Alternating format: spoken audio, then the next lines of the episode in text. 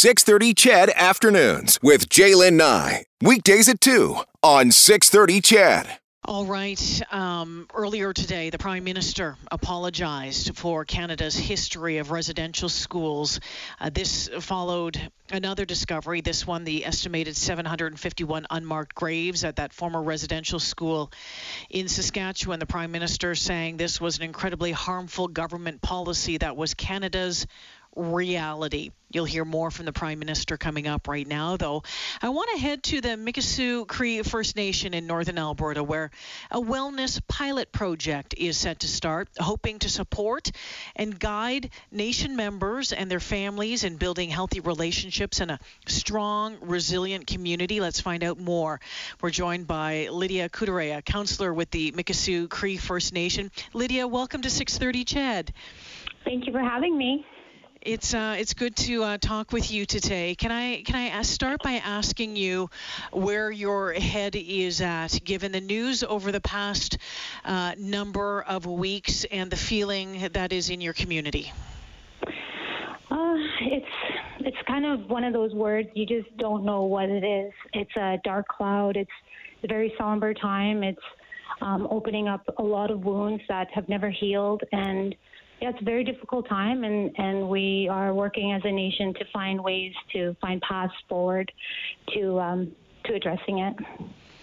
Lydia, I know that um, there was um, a residential uh, school uh, in the Fort Chipewyan area. I think it was called the Holy's, Holy Angels Residential School. It was torn down uh, years back, but I know uh, that council there is trying to decide what's next. Can you give us a status on on what is being looked at, what's being considered, and all of the considerations that go into making the decision about what's next? Well, we have we we're developing a strategic plan to be able to um, consult with our, our, elders and with the residential school survivors and, and also with the community in general.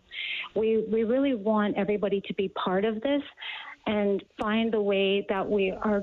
If there's no way to avoid the the hurt and and everything that's going to come out of it um, when, when we do do the the ground penetrating scans.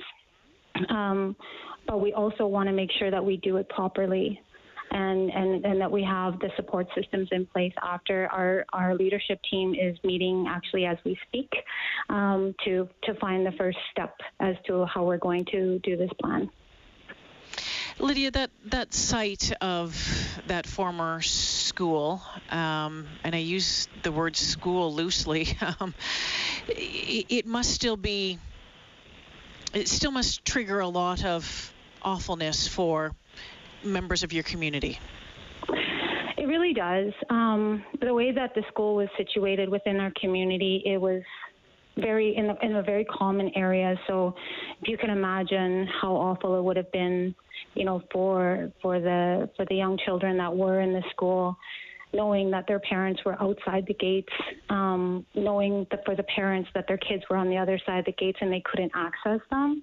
I think that that having that gate up has been a trigger also um, after the Kamloops um, they after they they found the children in there, then I think it was then when all of these emotions start coming up about the gates and the location of it, and so yeah, it's it's not it's not a good feeling at all, and it's it's very hard to explain. Um, when you go there, you feel that energy you and um, other members of the nation working to heal. You are working to um, heal uh, the the damage that has been done, the hurt that has been done, and you have started along with the team the the wellness pilot project, the Mikisew Miyo Pimatisiwin cultural camp for wellness. Tell us about this, Lydia. And my goodness, um, talk about timing. It's it's like stars have aligned here. it's eerie for sure. Um, we did um, the leadership team. We did. We started our in our seat in the past summer and of 2020 and throughout the winter uh, after moving home after many many years i left here when i was seven years old after many many years i um, came home and I said, why don't we invest in a healing program? We have a trap line and we have a, a very um, isolated spot where we can have traditional knowledge brought to our youth, to our elders, to our to our men and women in those age groups. And so the ball started to roll, and that's where it started. And now we're in full gear of planning right now. Um, yesterday, we went out to see where the status was as to where they were with the construction, and it is going to be an amazing program. Um, what what are you hoping comes from this? What are you hoping that your your youngsters, your elders, uh, the men and women of the nation get from this? Uh, for you know, for my, I, I can't speak on behalf of everybody. For myself, I feel, and this is what I'm contributing to my, to our leadership team, and everybody has a different um, look into it. But for what we're really trying to aim towards is understanding the generations of trauma. With trauma comes grief. We all don't grieve the same way. We have all seen many of our youth using self-destructive methods methods to grieve. We want to break this cycle, and we will break the cycle through this camp. We shall grieve together in a manner that will see us embody the resilience of our elders and our ancestors. We want our we want our nation to go forward and find that healthy healthy ground and to get through the atrocities that has happened. You have you said to me earlier today that you wanted to become victors. You wanted your community to become victors. Can you uh, expand on that for me?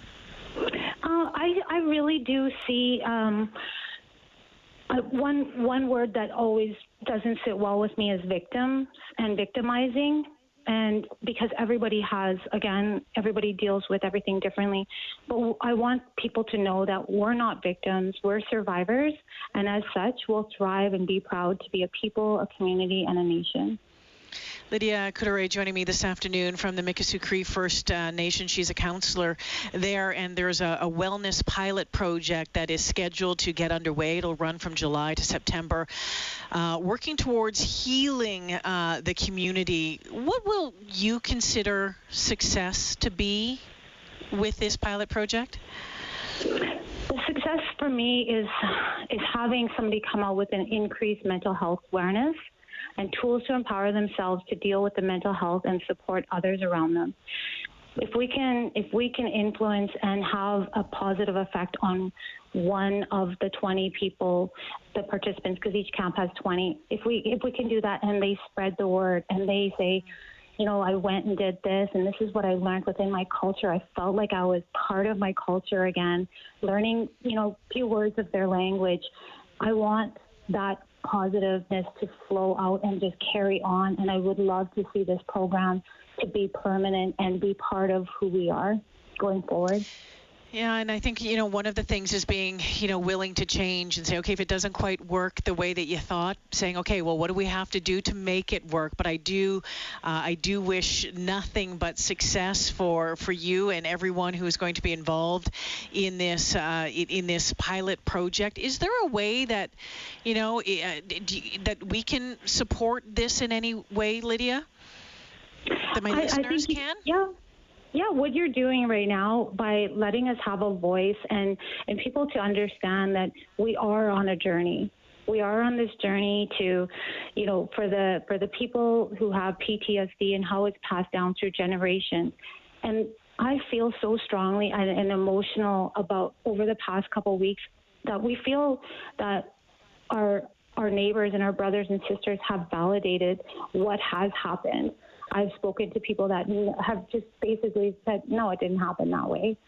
And so this is this is where our mindset is is that we really feel you know that everybody is continually to, to stand with us whether it's wearing an orange shirt day whether it's talking about it whether it's you know spreading the word as to you know what actually happened and how do we move forward and how do we be part of the general like how do we be brothers and sisters with everybody no matter what what race you come from Lydia, I want to thank you for joining me this afternoon. I'm wishing you all of the success with this with this project, and I hope that that weight, that heaviness, is lifted. And I know it's not going to happen overnight, and I know it's going to take time, but I hope that and continue to see support from across the country, from across this province, in in uh, holding people up and and learning the truth, because as they say, and it's been said over and over again, there has to be truth before there can be reconciliation. I look forward to speaking with you again, maybe come September, to find out how the project went. Thank you so much